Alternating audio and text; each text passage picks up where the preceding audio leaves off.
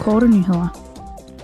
I denne uge anbefalede Europaparlamentets budgetkontroludvalg, at parlamentet meddeler decharge for kommissionsbudget for 2021. I samme afstemningsrunde godkendte udvalget den Europæiske Udviklingsfonds regnskab og regnskaberne for 33 EU-agenturer. I den beslutning, der ledsagede dechargeafgørelsen, udtrykte udvalgsmedlemmerne deres bekymring for, at kontrolsystemet for EU's genopretnings- og resiliensmidler ikke er stærkt nok. De krævede desuden nye regler til at regulere NGO's adgang til EU's institutioner. Parlamentet og rådet er blevet enige om en aftale om mere bæredygtige brændstoffer inden for søtransport. Målet er at reducere udledningen fra søfarten 2% fra med 2025 og med 80% fra med 2050. Det skal bidrage til at gøre EU klimaneutralt. Under forhandlingerne lykkedes det parlamentsmedlemmerne at sikre, at søfarten skal reducere sin drivhusgasudledning gradvist. Dette vil gøre sig gældende for skibe med en bruttotonnage på over 5.000.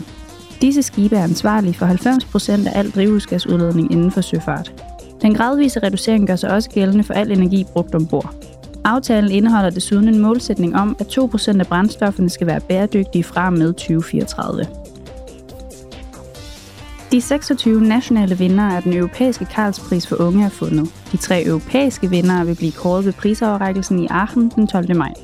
En repræsentant for hver af de 26 nationale vinder vil blive inviteret til Aachen for at deltage ved prisoverrækkelsen og vinderarrangement. I 2022 gik førstepladsen til portugisiske Orkestra Chamfonteas, der på dansk betyder Orkester Uden Grænser.